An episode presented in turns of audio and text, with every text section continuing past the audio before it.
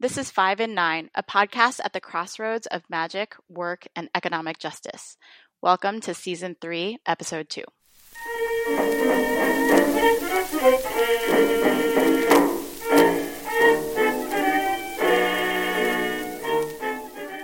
I'll start with a story about burnout. I think it had been four years of just grinding.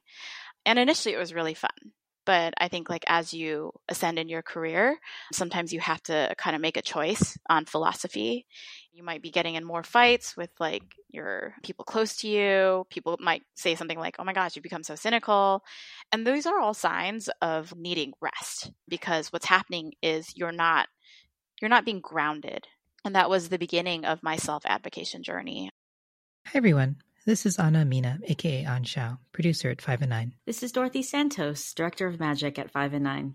You've just heard Victoria Ku, our guest for this episode. Victoria describes herself as a clandestine artist and leader in technology product development. And in this episode, we talk about the pentacles or coins of tarot, which are often seen as a suit of money and labor. Victoria brings her deep knowledge in entrepreneurism and financial systems, both as a technologist and analyst, and she shares her experiences on burnout, rest, and the value of long term thinking when it comes to finances. We close the episode with a tarot reading that looks at Victoria's creative side with wisdom that applies to anyone thinking about pursuing the artist's path. And before we begin, we wanted to remind you that we have a new class starting this Wednesday, February 22. It's called Tarot for Writers, and we're running it in partnership with the Shipman Agency, a full service literary agency for writers. It's a great opportunity for writers and creatives and artists of all kinds, and we have four terrific classes taught by Dorothy, Xiaowei, and me. All the sessions are recorded, so don't worry if you miss a session or can't join live. 5 and 9 listeners can use the discount code TAROT, T A R O T, for 10% off. Visit thisis5and9.com to learn more. This episode's music is Money Blues, composed by Hugo Frey and performed by Joseph C. Smith's orchestra in 1916. It's music in the public domain recorded around the time of the creation of the Rider Waite Smith deck, one of the most popular tarot decks in the world.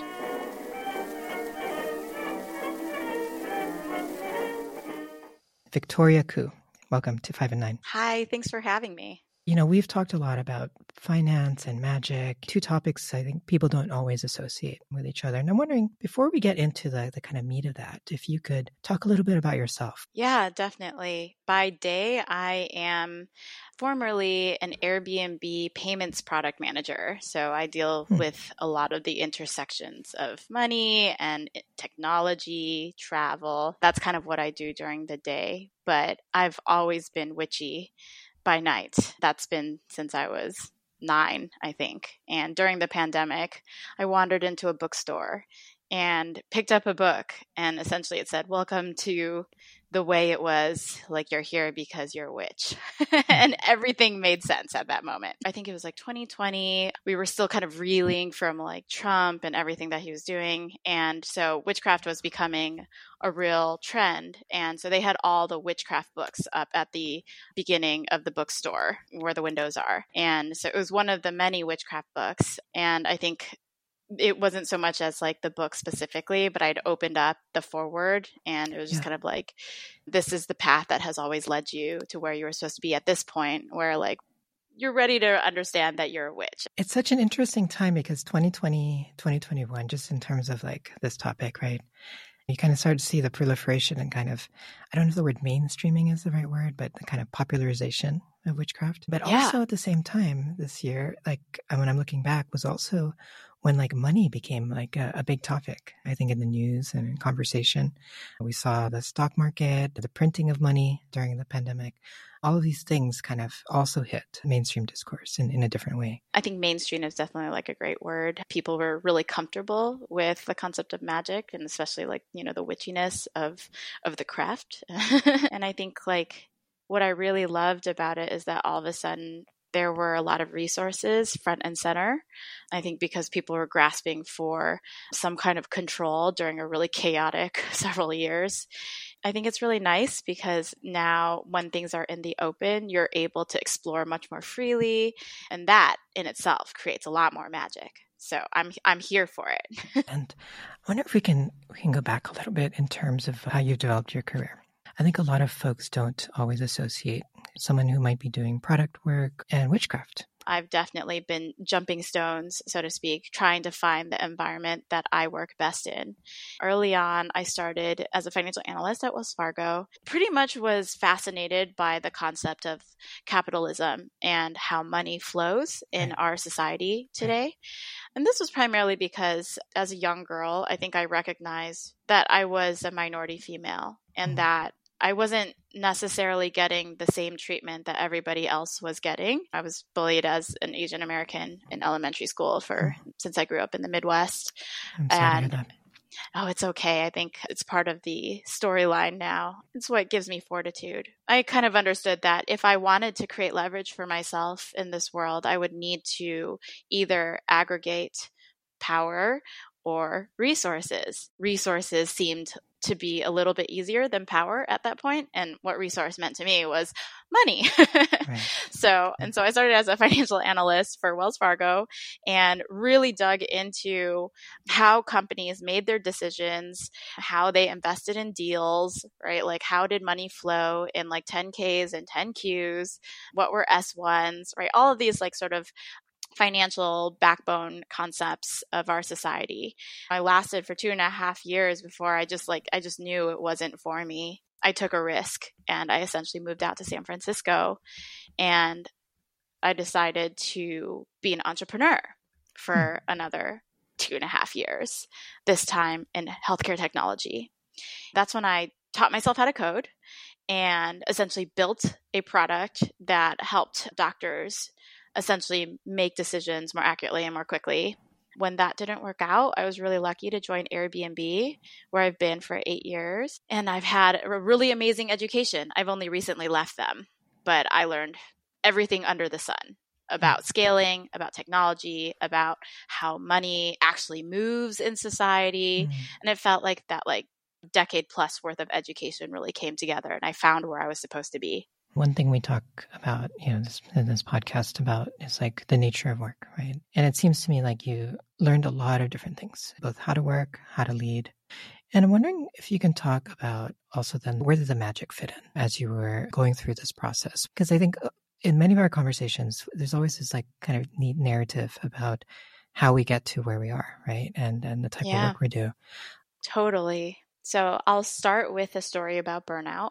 Mm. because that was actually where the realization came from. Okay. I had had a really long time at Airbnb. I jumped several teams, and burnout, in hindsight, comes from injustice, not necessarily hard work, mm. right? Like a lot of people can work really hard but feel very fulfilled. And I think the moment that you start doing something that you don't necessarily believe in or like you don't feel that you're being properly valued, that's when the really dangerous well of burnout starts. Right. That starts being dug, right? It was during that journey where I had to take medical leave. And one of the rules of medical leave is that you have to kind of see a doctor for them to sign you out. Okay. And I remember one day when the doctor prescribed to me medicine and I came to work and I just didn't feel right. mm-hmm. so I, I came to work, you know, I was leading like a team. It was a very large team. I was supposed to have some sort of product opinion. I was supposed to like, you know, basically have some sort of like comms perspective in this meeting. And I just remember my brain wasn't functioning properly. It felt like discombobulated. It was really empty. And I realized that after that, you know, thankfully I had another product manager coworker. I, I kind of confided in her that I wasn't feeling quite right. And so she's like, let me take the lead on this, right? Mm. I realized that those drugs essentially turned off the emotional side of me completely. It was interesting because I realized that despite being incredibly rational and logical and utilizing those skills heavily during the day, the magic comes from marrying that with the emotions, hmm. right? And if I turned off the emotional side, there was no more magic, there was no more creativity, there was no more innovation, right? I was just kind of this machine that was executing on instructions. And that was a moment of like relief in which I I think I understood the play of emotions and how we're supposed to utilize them and and how not to fear the emotions but instead to really use them for the the strengths that they are. I've been watching Star Trek Discovery. There's a scene involving a Spock. Yeah. you know, My dream Vulcan. dude. he's got half Vulcan, half human, and and there's this. I think there's a line where he's saying, "Emotions have failed me, logic has failed me." I see that as a metaphor for not the failure per se, but the failure to integrate, to work with both sides of these things. And tarot has this concept as well, with the swords suit representing the mind, the, the rational mind, and the cup suit representing the emotions. And so often in readings, if one is out of balance with the other, the reading will indicate that. You need both to kind of come together because that's what we are as humans. Apparently, it's what Spock is too, is half human, half Vulcan. Yeah. Um, and uh, it just seems like such a critical part of this. And season three is about rest. One of the reasons we bring up this topic is because work, as you say, can lead to burnout in so many ways. And you raise such an important point about the injustice part. this is such an important topic because I feel like we generationally aren't really given a lot of instruction here. And I think that society is more likely to medicate us rather than to fix the root of the issue, which sometimes hmm. could actually be work. right. Hmm. I think that to your point, rest was so important. At this point, I think this was like 2018. I had just been working so hard for for many years at that point. Um, yeah, I think it had, it had been four years of just grinding, and initially it was really fun. But I think like as you ascend in your career, sometimes you have to kind of make a choice on philosophy. Most of the time, people are like, "Well, I'm willing to take, I'm willing to do what it takes to succeed," and you kind of forget sometimes what your goals are because success is just something. It's like this conceptual thing in your brain, and you're just grinding it out and you don't realize that your body has been craving rest for a very long time and your personality might start changing and you might be getting in more fights with like your people close to you people might say something like oh my gosh you become so cynical and those are all signs of needing rest because what's happening is you're not you're not being grounded and that's what rest does for you and so in my case i did have to advocate for myself and that was the beginning of my self advocation journey. I will admit that I wasn't great at that. I wasn't great at setting boundaries before mm. 2018, but I had to go to several doctors and I had to find one that would advocate for me and allow me to go on medical leave because so many doctors were just like, let's just medicate you. And in the back of my mind, right? Like I knew that the way that I worked, the value that I brought to work was not to shut off the emotions. It was to figure out how to make the environment healthy for me again.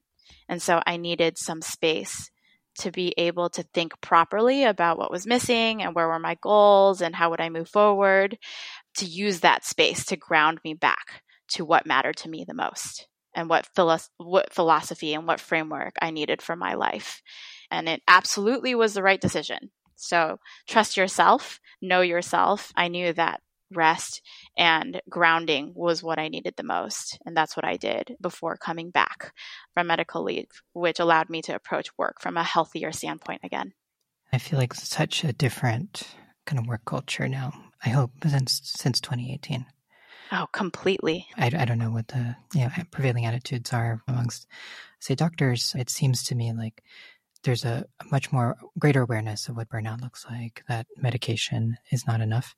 It is about, like exactly what you said, lifestyle values, finding that rest and advocating, setting those boundaries. And I think we are better for it. I think if everyone can learn to set proper and healthy boundaries, I think all the therapists in the world would be very happy.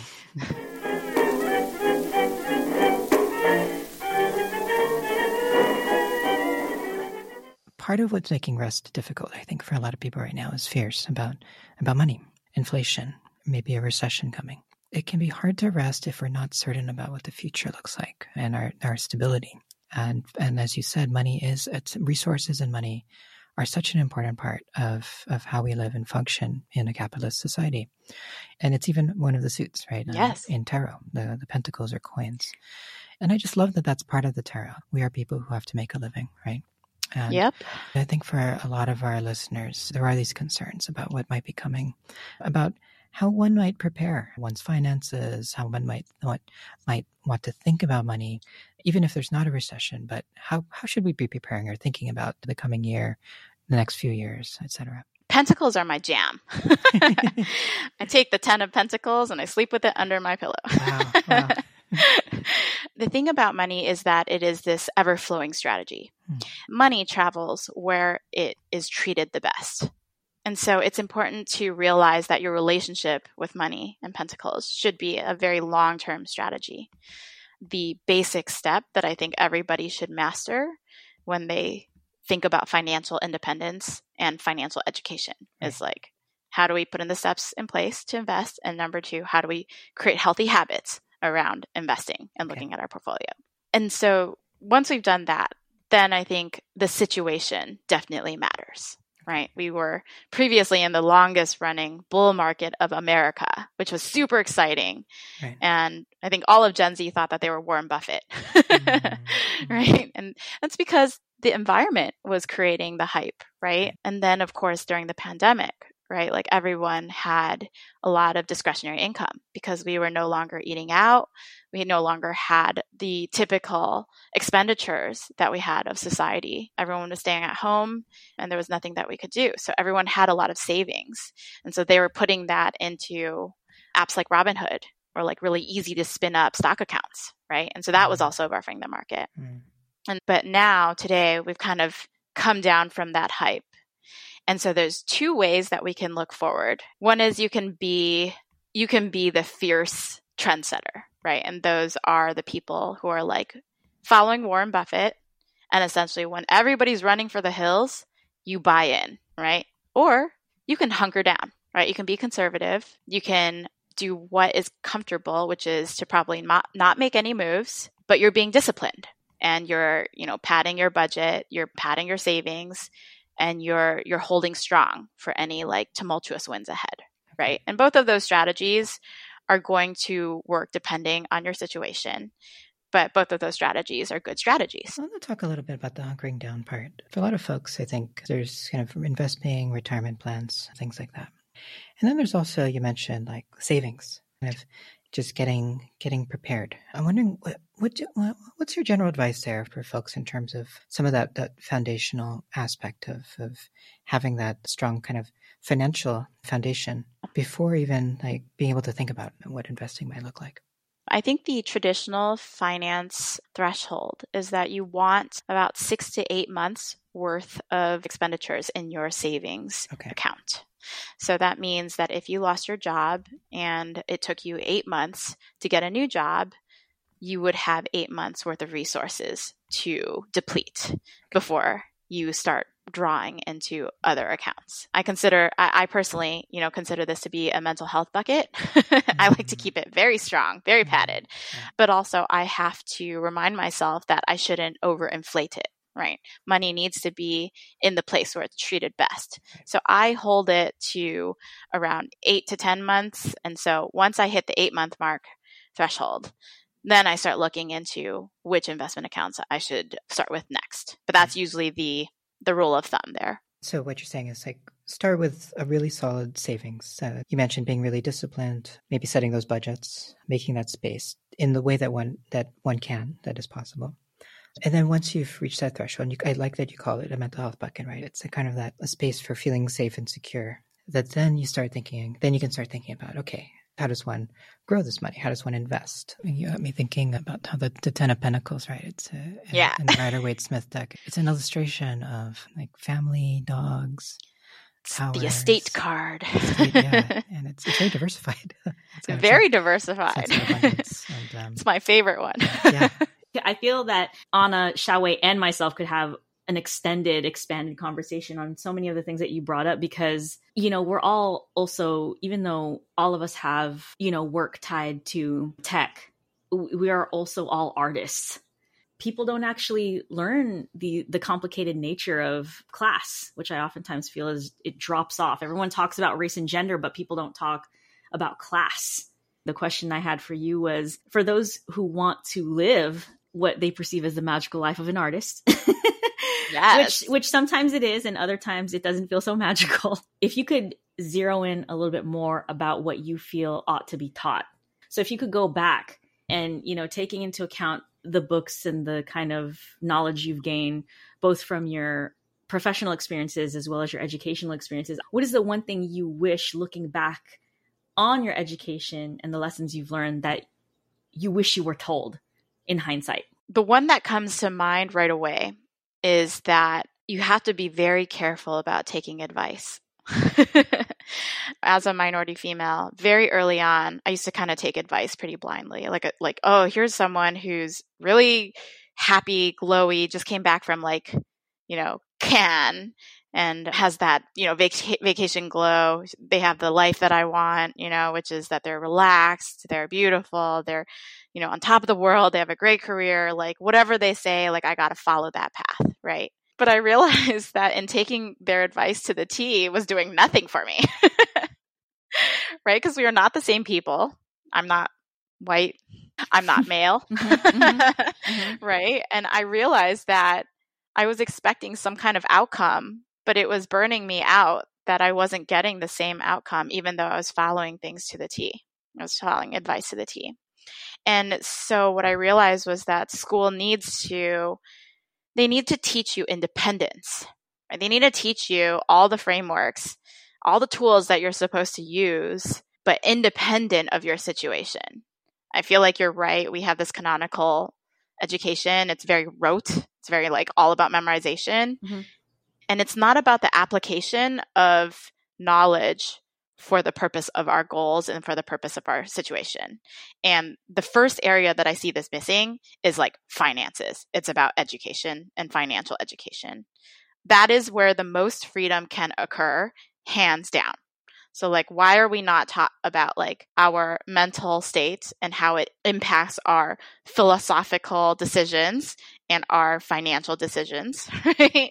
Right. Why are we not taught about that first as children and how to control and have the discipline of our emotions to be able to wield knowledge and to wield the tools that school teaches us. Right? That's kind of like an area that I would love to have learned early on. Everything you said, I would drop the mic, but it's it's, it's quite a pricey mic, and I that it's it's an investment. I don't want that money. It's I I placed my money in a good place, but just know that it's mic drop worthy.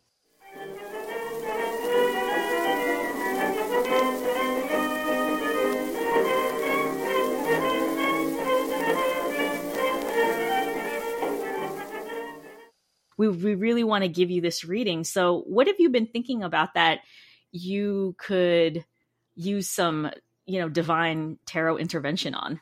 You know, I've spent a lot of my life being disciplined. I'm fortunate enough to have hoarded a lot as well and created enough of a financial moat for myself that I think my goals now are how to let the child artist out because internally I have a lot of fear that inside my head there is the war of the financier versus the artist, right? Everything that the financier has done has been for the artist, right? Since she was a child. Everything that I do is to give myself the freedom to be who I want to be and to do what I want to do in the future. And so, one of the things that I struggle with a lot is like, how do I let the artist out? Because the more that I put the gains of the artist into the future, right, the more that I optimize for long term gains versus short term gains, the more that I feel that the artist is like kind of trapped and like dying inside. I love the articulation of the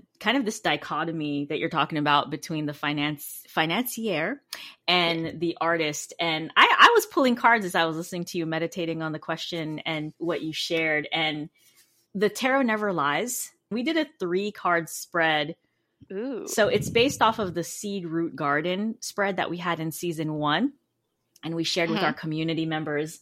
So the the first card to the left is the seed, the middle card is the root, the third card is the garden. And the first card is the high priestess. Oh my gosh. the second card, the root, is the page of swords. Ooh. And then the third card, which is the garden, is the six of pentacles. Ooh. Hmm. So I almost feel that a lot of what you articulated and what you shared this past hour, it, it's kind of beautifully restated and affirmed in the spread. Uh, my first visceral reaction is when we think of, you know, the high priestess between the two pillars with this kind of sacred scroll or scripture on her lap with a crescent moon and the pomegranates ahead. There's a type of abundance that we often don't think about, which is these very different sides of ourselves. I think one of the the things I was reminded of a few years ago when I was part of a writing fellowship was one of the other writers said, you know, we never honor our younger selves as a type of ancestral knowledge. Yes. And so what you were bringing up in terms of how do I let this this artist side out that kind of can collaborate instead of be in antagonistic relationship to the financier which i think yes. a lot of that pulls from the high priestess you know this the high priestess is a figure an archetypal figure of you know some type of divine knowledge and nobody really knows that knowledge other than you victoria like you you yeah. know your life the best and it kind of goes back to what you said about what you would impart to other people of you can never really take someone else's guidance and advice and that's never a template for your own life because your own lived experience is so different. Having been you said you were raised in the midwest there's a different type of experience and even just the landscape and mm-hmm, the types of mm-hmm. individuals that you might have encountered deeply inform how you might function within a community outside of that. I see it in dialogue with um, the root page of swords in our in our spread the root is what's growing what's taking root from that moment of planting. And the Page of Swords, you know, depicts a figure holding a sword. It's not confidently, right? At least in the Rider Waite Smith deck, this this is a, a figure on land. The clouds are kind of puffy behind this figure, and but the way that they're holding the sword is it's picking it up, uh, but not wielding it yet. It's just like I'm learning to do this, and I think of that in terms of kind of especially in relation to this growing of an art practice. I always think of the swords as both the intellect, but also kind of grappling with one's traumas and with one's discipline and skills. You've talked so, you know, so much about the financial path and how that requires discipline. And in so many ways, the artist path, those same tools are going to serve you well in your creative field. Is that through the planting of that, that kind of deep internal looking that the high priestess represents, right? Going inside into your depths tapping into that artist that's been in with you this whole time and now has space to grow. And then marrying that with the discipline that you have, the skills that you have, knowing though that it's going to look different because it will be page energy. In the tarot, the page is often someone who's just starting out, figuring things out. It's going to require steps, some process, some discipline, all those skills that you've brought to your professional life, you can bring to your creative life as well. Only the artists who recognize that it's both that spark and the discipline are the ones who are able to put the work out there in a way that really resonates for folks. And so that kind of mm-hmm. leads to the to the 6 of pentacles because if we're thinking that, you know, the high priestess is what is being seeded and then what is kind of growing and what's taking root with the page of swords then the 6 of pentacles leads to this well, how are you going to dispense this knowledge that you've gained? And you're already doing that. When we when we look at the Six of Pentacles, right? It's this it's this figure in the Rider Waite Smith deck of a person holding these scales, doling out coins to two figures that are receiving. I think there's also this invitation, in addition to what you can give to yourself, right? Obviously, you know, with stability comes the ability to invest in oneself. But at the same time, it's also then an openness. What I like about the Six of Pentacles, it also asks, what are you seeking to receive? Where are the spaces for you to receive, learn? Who are the people who can dole out their wisdom as well as you share your own? And so I see it always as this dialogue, especially in context of the spread, that there's this wonderful opportunity, I think, for you both to share wisdom. I think especially in creative communities, the the world of financial knowledge, financial literacy is lacking. It's not taught in art school. It's not taught in design school. It's not taught amongst creative professions. And then at the same time, there's an opportunity then in working as you grow your artist side is working with artists too. Who are the ones who are the mentors? Who are those who can give to you as you give to this community, right? And so I always think of this as a period of exchange, of learning, of growing together.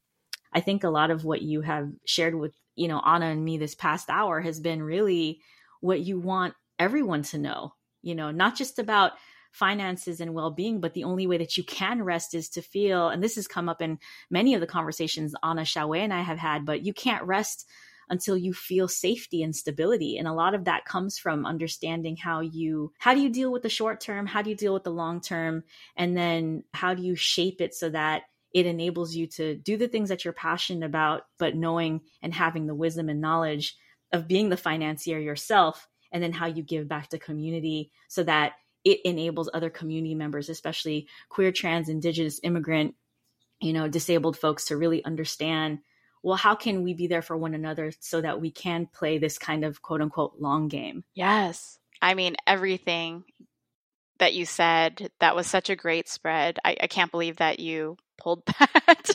well, but I'm I'm also not surprised because the tarot cards never lie, right? Yeah.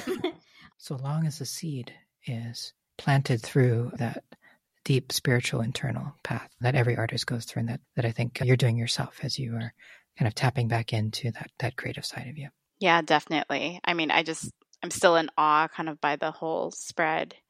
And I previously mentioned to Anna that you know the high priestess she was the first card that was ever pulled to me. So she's been a pretty significant character in my life, and I'm glad that she's still there. mm, I love that. That's very, that's quite, that's kismet. That's magical. I still remember the first time she was ever pulled, and like the man whistled. He's like, "You've never done this," and I was like, "Nope." Mm-hmm. But that was part of the the whole process in which the book outlined, which was that all these details that I'm experiencing in life, right? Like, welcome to the way, the place that I was always meant to be at. I think being an artist and being creative or having a magical practice, you know, for some of our listeners who are practitioners in tarot and other forms of magic, and thinking in relation to economic justice is a lot of people think that there are these like hard and fast lines and rules and not thinking of what we're talking about as a as a yes and it doesn't have to be yes. just because i'm smart with my money doesn't mean that i can't be creative and i because i think a lot of people also have these horrific stereotypes of artists not knowing how to manage their lives or their money or their resources and that's actually simply not true it doesn't have to be so binary that way. And I think, you know, mm-hmm. even in my own family, I think my mom has an idea now of what I do and is very supportive of it. But when I was younger, she very much instilled in my mind you could never be an artist. You will never make money that way. You'll never make a living or a life like that. And I didn't immigrate to this country for you to live a life of leisure and be and be poor. and yes. I think what I have shown her over time was it is a yes end it's like yeah there are difficulties and there are ways of being in the world that don't make this you know whether you want to call it a job occupation profession vocation there's so many words for it allowing my mom to rest easy about my choices means showing her that I've been very intentional and I've thought about this and a lot of what you shared kind of really resonates with how I've thought about money in my own life and how thinking in the long term has allowed me to actually rest pretty easy. I had a similar situation when I quit my financial analyst job, right? My parents, who were also immigrants, just like couldn't believe it. They were kind of like, why would you give up this really amazing job that it took us like years to get to this level and like out of college, you're you you're there, right? Like why would you give that up? I had to sit her down and be like, the thing that you did for me was not get me a job, right? The thing that you did by coming to a better world was to give me freedom to make that choice, right? And that's the actual value. She finally like smacked her head and was like, I get it. Like this was the place. Like it's creative, it's there's it's energizing. Like I see why you left. This was the place that you were supposed to be at. Mm. And it was closure. Five and Nine is an independent podcast and newsletter at the crossroads of magic, work, and economic justice. This show is produced by Dorothy Santos, Xiaowei Wang, and me, Anna Anxiao-Mina. In this episode, we talk broadly about financial planning, but this shouldn't be considered financial advice. You want to speak to an advisor who can work with you on your specific personal needs and situation. While this podcast is always free, if you enjoyed it, we invite you to buy us a virtual cup of coffee. You can subscribe on Substack for just $6 a month. Your contributions support independent, queer, BIPOC media, and you'll get access to paid content. You can also support us by signing up for our new class on tarot for writers with the Shipman Agency. Students in the program get a free subscription to the newsletter. Learn more and find us at thisis5and9.com and on Apple, Spotify, Google, and wherever you listen to podcasts. The closing music for this season is a ragtime episode, composed by Paul Eno and performed by Fred Van Eps in 1911. All our music comes from the Library of Congress's National Jukebox, music that's in the public domain and that would have been popular during the time of the creation of the Rider-Waite-Smith deck, one of the most popular tarot decks in the world. Thanks for listening. Remember to breathe deeply, drink plenty of water, and find a moment of rest amidst the difficulties of these times.